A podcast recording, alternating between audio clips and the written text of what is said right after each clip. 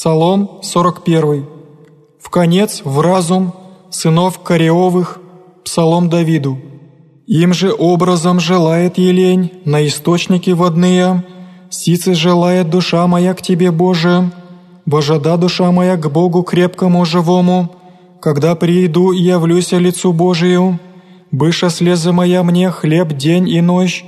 внегда глаголотися мне на всяк день, где есть Бог Твой, сия помянух и излиях намя душу мою,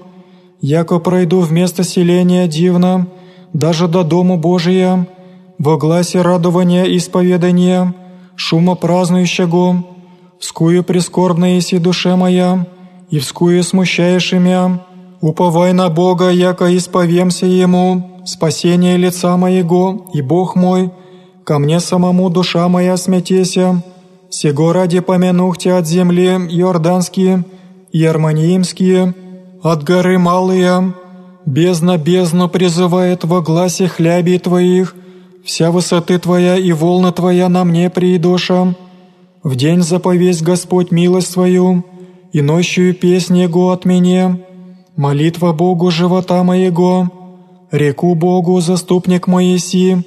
почтом я забыл еси, и вскую сетуя хожду, внегда оскорбляет враг, внегда сокрушатися косте моим,